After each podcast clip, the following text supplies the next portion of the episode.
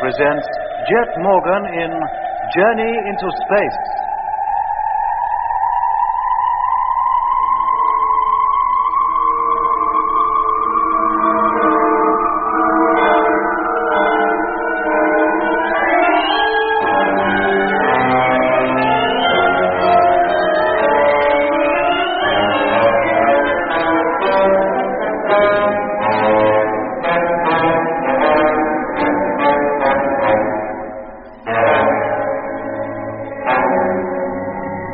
In October 1971, six months after they had left the launching base on the moon, two ships of the Mars Space Fleet landed on the southern ice cap of the Red Planet, leaving the remaining freighters to continue encircling it in free orbit.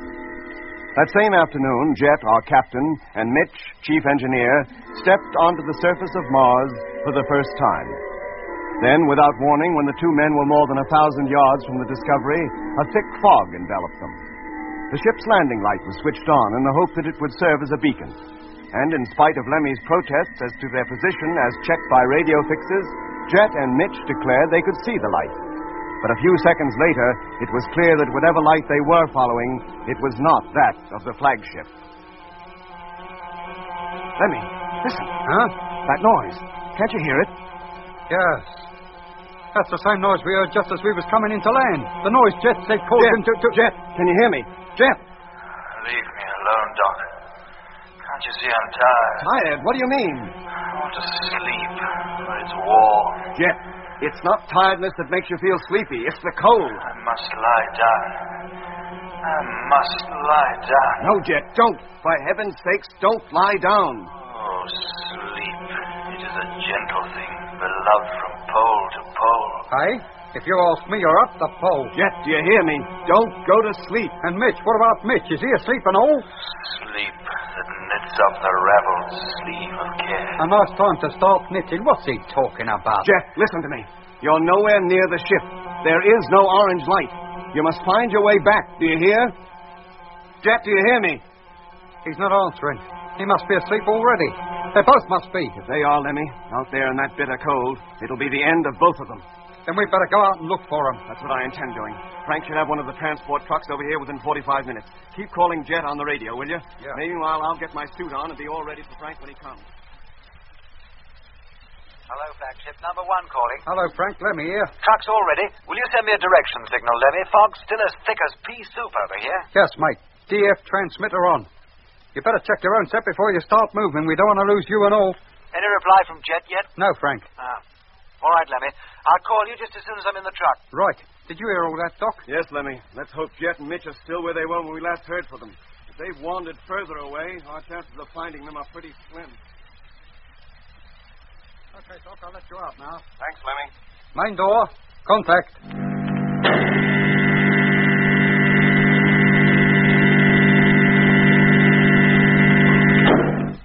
Can you see the truck, Doc? Uh, no, not the truck, but I can see its headlight. Now, wait a minute. You're sure it is its light? Jet and Mitch thought they were seeing our light, but they weren't. Frank, switch it off, will you? It's off. Now switch on again. There you are. That's it, all right. Okay, Lemmy, let down the ladder. Ladder, contact.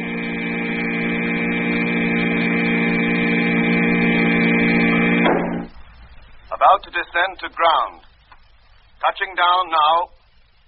Now making my way over to the truck. The airlock's open, Doc. You can step straight in. Thanks, Frank, but I'll ride outside. Start her up and let's get going. Right. Here we go. Good luck, boys. Thanks, Lemmy. We'll need it. Hello, Lemmy. Yes, Doc. How are we doing? Well, the latest fix puts you off a mile northwest of number one, bearing 226 degrees. Then we must be pretty close to where they were when we last heard from them. And slow down, Frank. We don't want to risk running over them.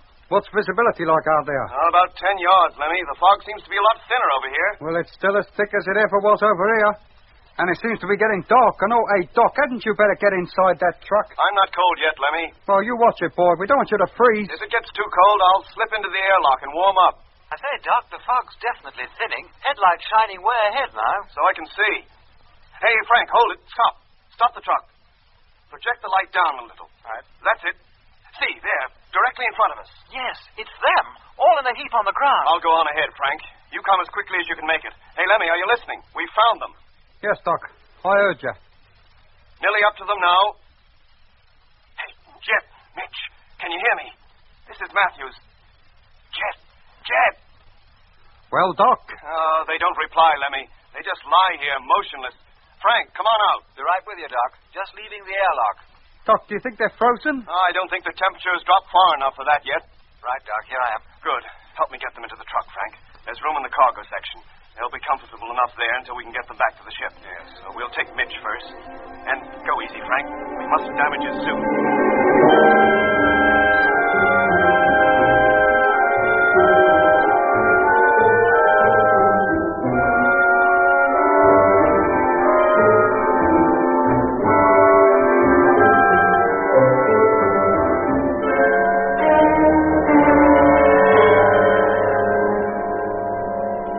Airlock, contact.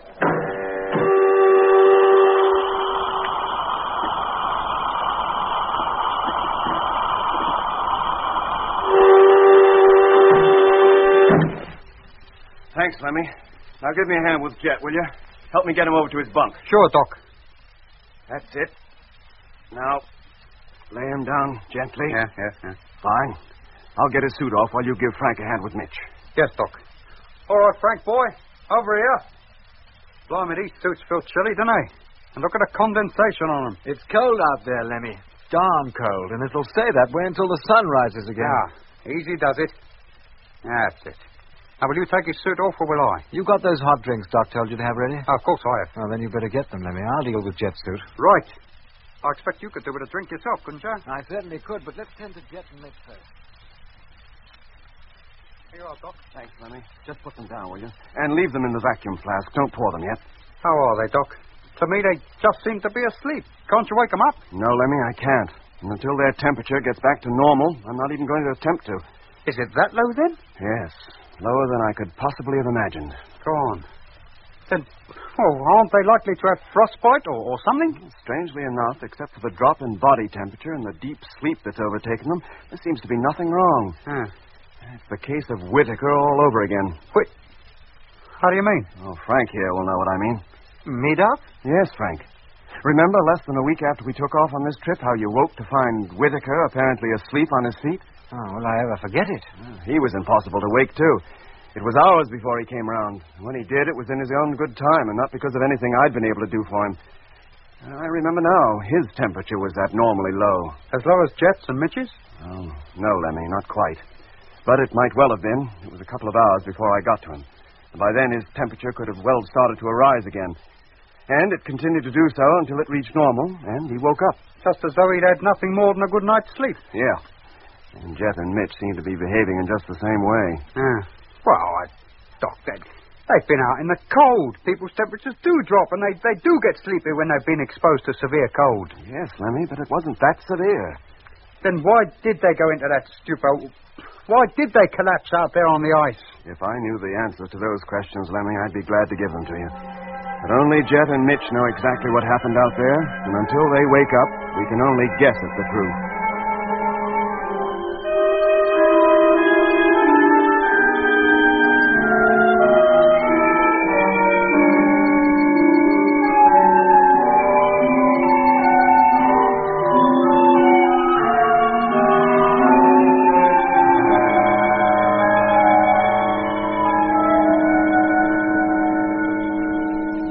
Hey, look, Frank. The fog's gone. It's as clear as crystal outside now. I wonder what caused it to come up so quick. And it didn't stay long, did it? There must be something to do with a sudden drop in temperature that comes with the approach of nightfall. You think so? Seems more like a, a low cloud to me, drifting by at ground level. Maybe, Lemmy. Hey, look at that star, almost on the horizon. That's the Earth, isn't it? Yes, Lemmy. The Earth. The evening star of Mars. I wonder if anybody up there is looking at us right now. I expect so. But this part of the planet will soon be in total darkness and no longer visible to the people up there. It'll be the other side they'll be concentrating on. Yeah, it don't seem possible that that little disk of light could be covered with cities. Ah, And in every city, thousands of houses, and in, in all them houses, millions of people. It makes you feel all peculiar inside, doesn't it? Yes. Shall we go over to the navigational telescope and take a closer look at home before she dips below the horizon? Frank, Lemmy. Not now, mate. Doc's calling. Come in. Hey, Doc, the fog's completely cleared out there now. And, Never and- mind that, Lemmy. I think Jet's about to wake up. His temperature's almost back to normal, and he was stirring a few moments ago. How about Mitch? Still sound asleep. Hello, Jet. Hello, Doc. Where am I? In the Discovery, lying on your own bunk. How did I get here? Frank and I went out and brought you in. Mitch, too. What was I doing meanwhile? Sleeping, apparently. Sleeping. The last thing I remember, Mitch and I were outside, lost in a thick fog. That's right. And then we saw the ship's light and began to walk towards it, and then And then what, Jet? I'm not sure. I felt so terribly tired. You both felt so tired, you and Mitch lay down on the ice and fell asleep. And you slept soundly until now. But What was the light you saw, Jet? the light? Yes. At first you thought it was the light of this ship, but it was orange, not white. And far from guiding you here, it led you away from us in completely the wrong direction. Yes, I remember now. When it shone on us, we felt warm. And it was that that made us so sleepy. Didn't you hear Lemmy and I calling you over the radio? In a vague kind of way, yes, I did. And why didn't you answer us instead of giving us a list of quotations about sleep? Did I? What were they? Um, one was about sleep being beloved from pole to pole. And the other was about knitting. Of sleep that knits up the raveled sleeve of care. That's it. Strange I should remember that after all these years. Oh? I'd completely forgotten it until now. Methought I heard a voice cry, Sleep no more, Macbeth doth murder sleep, the innocent sleep, sleep that knits up the raveled sleeve of care. Funny I can remember that. I don't remember saying it when I was outside, though. Oh, gosh, I I feel cold. Here you are, mate. You drink this. Oh, thanks, Lemmy. Jet, what was the light you saw?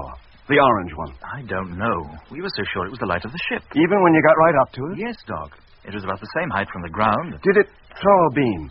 A beam? Yeah. No, come to think of it, it didn't. Not a beam like the headlight of the ship. And that didn't strike you as strange? By that time, Doc, I felt so sleepy I just didn't care about anything so long as I could sleep. And how about when you did? Did you have any peculiar dreams? Like the one you had when Whitaker died. No, not like that. It, it was a pleasant dream. But you did dream. What about? I was walking across a hot, sandy desert. Yeah. An orange colored sun was in the sky, and its rays permeated me with a soft warmth. Uh huh. Then, suddenly, I topped a rise. I found myself gazing down at a shallow valley. It was so long it stretched from horizon to horizon. It was filled with what appeared to be a forest of plants, like. Oh, like sticks of rhubarb, with blue green leaves and reddish purple stalks. Uh, But they were about six feet high. Uh, They grew so thick there couldn't have been more than a few inches between them. Then, right in the center of the valley was a city, built of. Oh, red stone or mud. I couldn't tell from where I was. All the houses were rectangular in shape, with flat roofs, and they were built oh, terrace fashion, like those old pueblos you find in Southwest America. Were there any people there? Well, if there were, I didn't see any. Uh, the place seemed to be a ruin, and the rhubarb forest had grown right up to its walls. Oh, it was a walled city. Well, in a way, yes. How do you mean in a way? Either it was walled or it wasn't. Well, what I took to be walls at first turned out to be the sides of a colossal artificial plateau on which the city was built. Oh. And the rhubarb had even got up there. I could see it growing on the rooftops. Seems to me you dreamt about Babylon and the Hanging Garden. Then I heard the voices. The voices. Go on, Jeff. Pathetic, wailing voices. Oh, they were dreadful to hear. It was as though they were crying out for help, for me to help them. Well, What else did they want? Well, they wanted me to take them somewhere. Home, they said. But you didn't see anybody. No, Doc. Only the city. And the blue and red forest, waving in the gentle breeze. Hmm. Oh, bloody. Of course you heard voices. It was me and Frank. What? Well, just before you woke up, we was watching the Earth sink below the horizon. And Frank said he'd like to take a look at Earth and home through the telescope before it dipped out of sight completely. You must have heard us, and our voices got all mixed up with your dream. I mean, Yes, Lemmy, that sounds plausible enough. Hmm, the dream was vivid enough. It seemed so real. Uh, But for those tragic voices coming from the city, it was so pleasant. So very pleasant. I was almost sorry to wake up, Doc, I can tell you. well, that makes a change. Most of the dreams we've all been having up to now have been so horrible you couldn't wake up fast enough. How's Mitch, Doc? Did he dream too? I don't know, Jet. He's not awake yet. Oh, pass me another drink, Lemmy. I still feel cold, deep down inside. Yes, mate. One cup of tea. Coming up.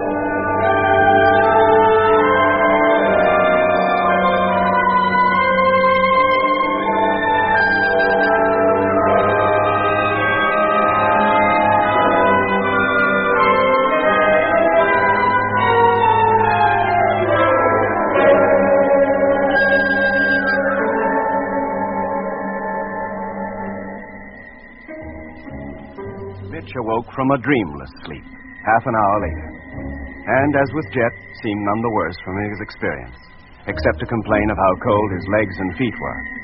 But an hour after waking, he ceased to complain and was more his normal self. Frank, rather than risk venturing into the bitter cold of the Martian polar night, even to go the short distance between the airlock and the transport truck parked outside, spent the night with us.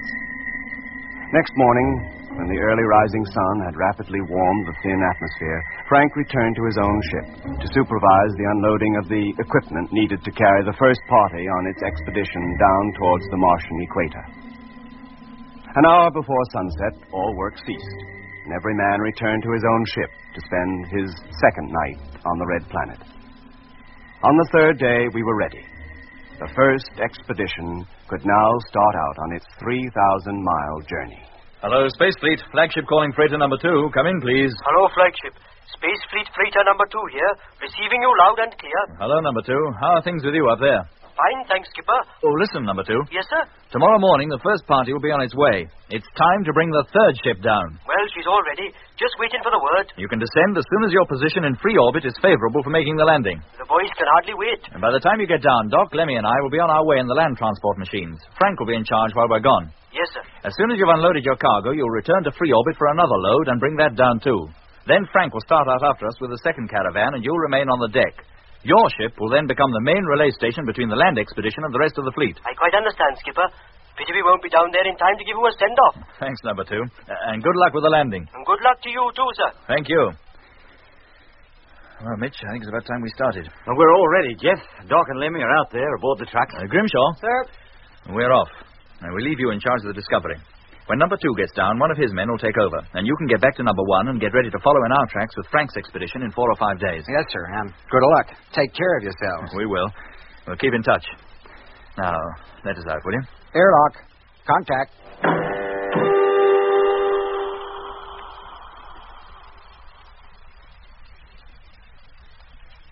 Hello, Lemmy. Let me in, will you? Right.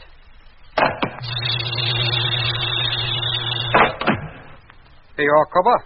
I thought Jet would be riding in this truck. no, Lemmy. I'm afraid you'll have to put up with me for the first couple of hundred miles anyway, and then we'll change round. Now shove over, mate, and let me get into the driving seat. Yeah, sure. I'll call up Jet, will you? See if he's ready to move off. Hello, Jet. You settled in yet? Hello, Lemmy. Ready to go whenever you are. You lead the way. Okay, Mitch. Start her up. Now, uh, let's take it slowly. it's a long time since I handled one of these things. Let's see. Now, that's it. Now, power. Well, all okay in the motor department. Indicators all working. Brake on. And Jet's on his way, too. Look, he's falling in behind us. Wacko! Well, Lemmy, this is it. Man's first exploration of Mars is about to begin. And take your last look at the Discovery. You won't be seeing her for some months. How many miles are we going to cover on this trip? Oh, roughly about 7,000. Well, let's hope the trucks stand up to it. What do we do if we get a breakdown? we can't ring up a garage and ask them to tow us in, can we? oh, Frank and his mechanics will only be a couple of days behind us. We just sit tight until he rolls up. And how far do we go before we leave this ice behind and get down to where the climate is warmer? Oh, about 400 miles. Maybe a little less. Oh, the weight we're travelling, it, Lord, it'll take us about uh, three and a half days, including the stops at night. Well, that's about it, Lemmy. I don't think you can expect any change in the scenery for at least that time. And what will it change to? Well, that's what we'd like to know. That's what we're going to find out.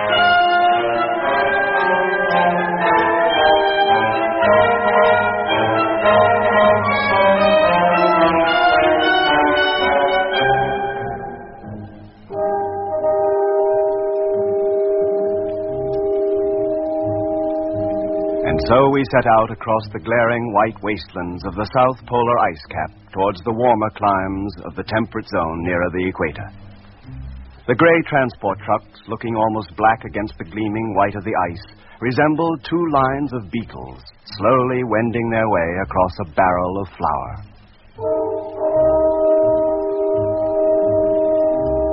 There were three trucks in each caravan. First came the tractor, with its roomy, airtight cabin in which sat its crew of two men, one to drive, the other to navigate. In tow was the living quarters vehicle, a huge tank like machine which, in its base, carried the food, water, surveying tools, spare clothing, and other personal equipment essential for the trip. On the upper deck, hermetically sealed to the circular platform, were the living quarters themselves, looking like transportable Eskimo igloos. And finally came the cargo truck carrying the necessary fuel, oxygen tanks, and other equipment too bulky to be stored beneath the living quarters.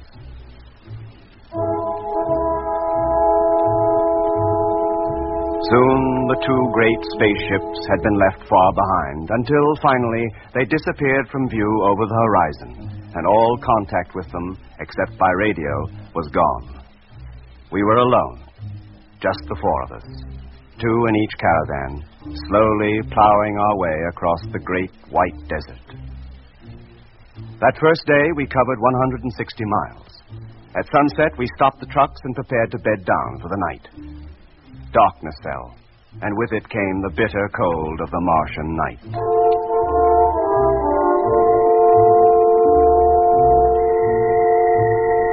It was so cold outside that the heaters had to be turned on to full pressure to keep us from freezing, even within our double skinned living quarters. All night, the two caravans stood under the black, diamond studded sky while we slept. Next morning, half an hour after sunrise, we were on our way again, and by noon had covered another 70 miles. Hello, Mitch. Jet calling. Yep, yep. Hearing you. We're going to halt. Stop your truck. We'll come up alongside you. Right. What's up, Mitch? Something wrong? Not that I'm aware of, Lemmy. And we'll stop here for food. Food? Oh, come to think of it, I can do with a bite. As soon as you've had your meal, Mitch, join me outside, will you? And bring the number one kit with you. How about me, Jet? Can I come out too? Uh, not this time, Lemmy. Maybe next stop. Just my luck. I'd like to go out and stretch my legs a bit. Oh, never mind, Lemmy. By way of compensation, I'll get the meal ready and you can take it easy. Oh, it's very nice of you, mate. Hello, Landfleet. Polar Base calling. Come in, please. Take it easy, did you say, Mitch? Hello, Frank. Barney dear. What can I do for you? Number two's on its way. Present line of flight indicates she'll pass right over you. You should see her. Oh? How high is she? 2,000 feet. Oh, then we could hardly miss her, could we? Thanks for the news, Frank. We'll keep a lookout. Hello, Jet. Lemmy here. I just had a call from base. Yes, Lemmy, I heard it. You want to talk to number two? I can hook you up. Uh, no, Lemmy, not now. I'll talk to him after he's landed. Right. Yeah, wait a minute. That's number two approaching already. Yeah, Lemmy. Well, she's traveling pretty fast, isn't she? That's just what I was thinking.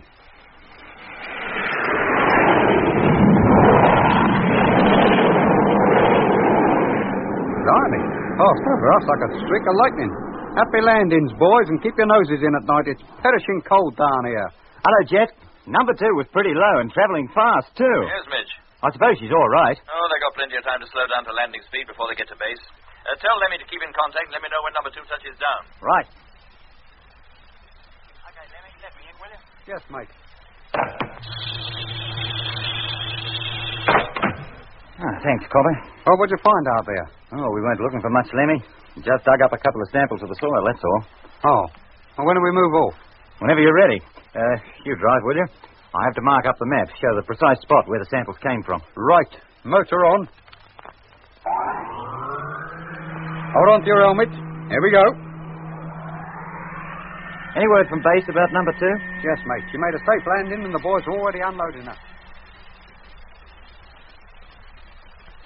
Hello, base. Land fleet calling. Come in, please. Hello, Lemmy. Hearing you. Routine check. Coming up. I've now been travelling two and a half days and have covered 327 miles. I've now stopped for midday meal. We'll continue journey northwards within one hour. Check. How about you? You got anything to report? Number two is on his way down with the second load of supplies. Should be landing within two hours, and the ship should pass right over you again. When do you start out after us, Frank? Uh, shouldn't be long now. Pretty well everything we need is already loaded in our trucks, and the tractor's all hooked up. As soon as number two gets down again, we'll transfer the final load, and with luck, we'll start out at dawn tomorrow. Good show, mate. We'll keep a lookout for number two. I'll let you know as soon as we sight her. Thanks, Lemmy. Hear from you later, then. Yes, mate. Uh, put Mitch on, will you, please? Hello, Jet. Mitch, have you looked towards the north recently? No, why? A few minutes ago, Doc noticed what we think to be a cloud bank on the horizon. Uh, would you take a look out of the cabin window, see if you can see it? Yeah, sure. Uh, hold on, will you? Where did he say it was? Uh, to the north. Oh, it looks pretty clear to me. The ice stretches clear to the horizon, as flat as a pancake, and. Hey, wait a minute. I think I do see it. There's uh, a lighter tinge of mauve, like a thin, wavy line. Can you see it? Yeah. Hello, Jet. Yes, we can see it. Is it a cloud bank? How should I know? That's why we wanted your opinion. Or maybe it's another of them fogs coming up. That's what we thought, and it's lying directly in our path. You mean we'll have to pass through it? Well, not necessarily. It may disperse as rapidly as the other did, and be gone long before we reach it. Uh, have you finished your meal? Yes, Jed. Just before I called up Frank. Then switch on your motor and let's get going. I want to get as close to that whatever it is as we can before nightfall. Should reach it by then, Jed. It can't be more than 40 miles away. If we do, all the better. Then at least we'll know exactly what we may have to face tomorrow. Now let's get going, Mitch. Cruising speed will be 15 miles an hour.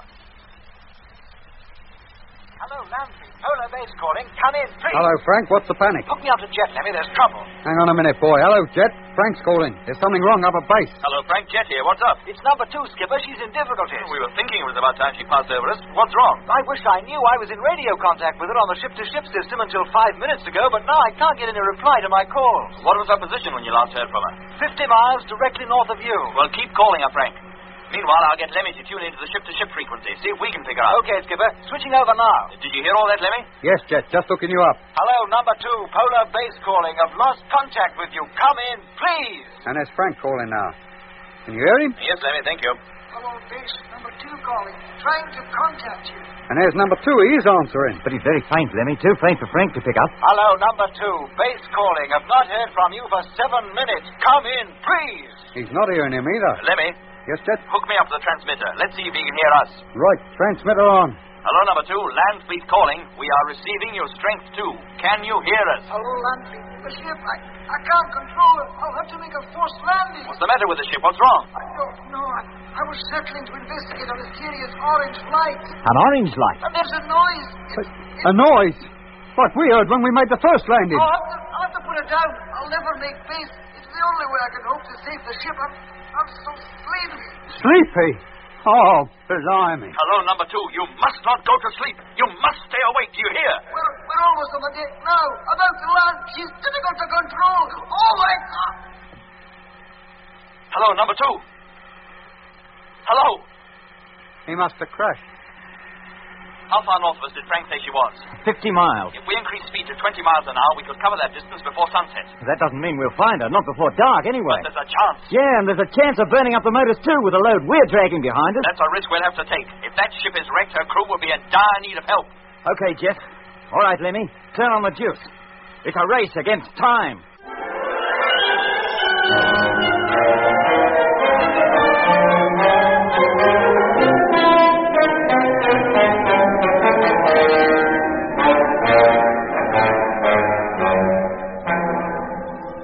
You've been listening to episode 10 of Journey into Space with Andrew Foles as Jet Morgan, David Kossoff as Lemmy, Guy Kingsley Pointer as Doc, Bruce Beebe as Mitch, and with David Jacobs and Anthony Marriott. The orchestra was conducted by Van Phillips, who also composed the music.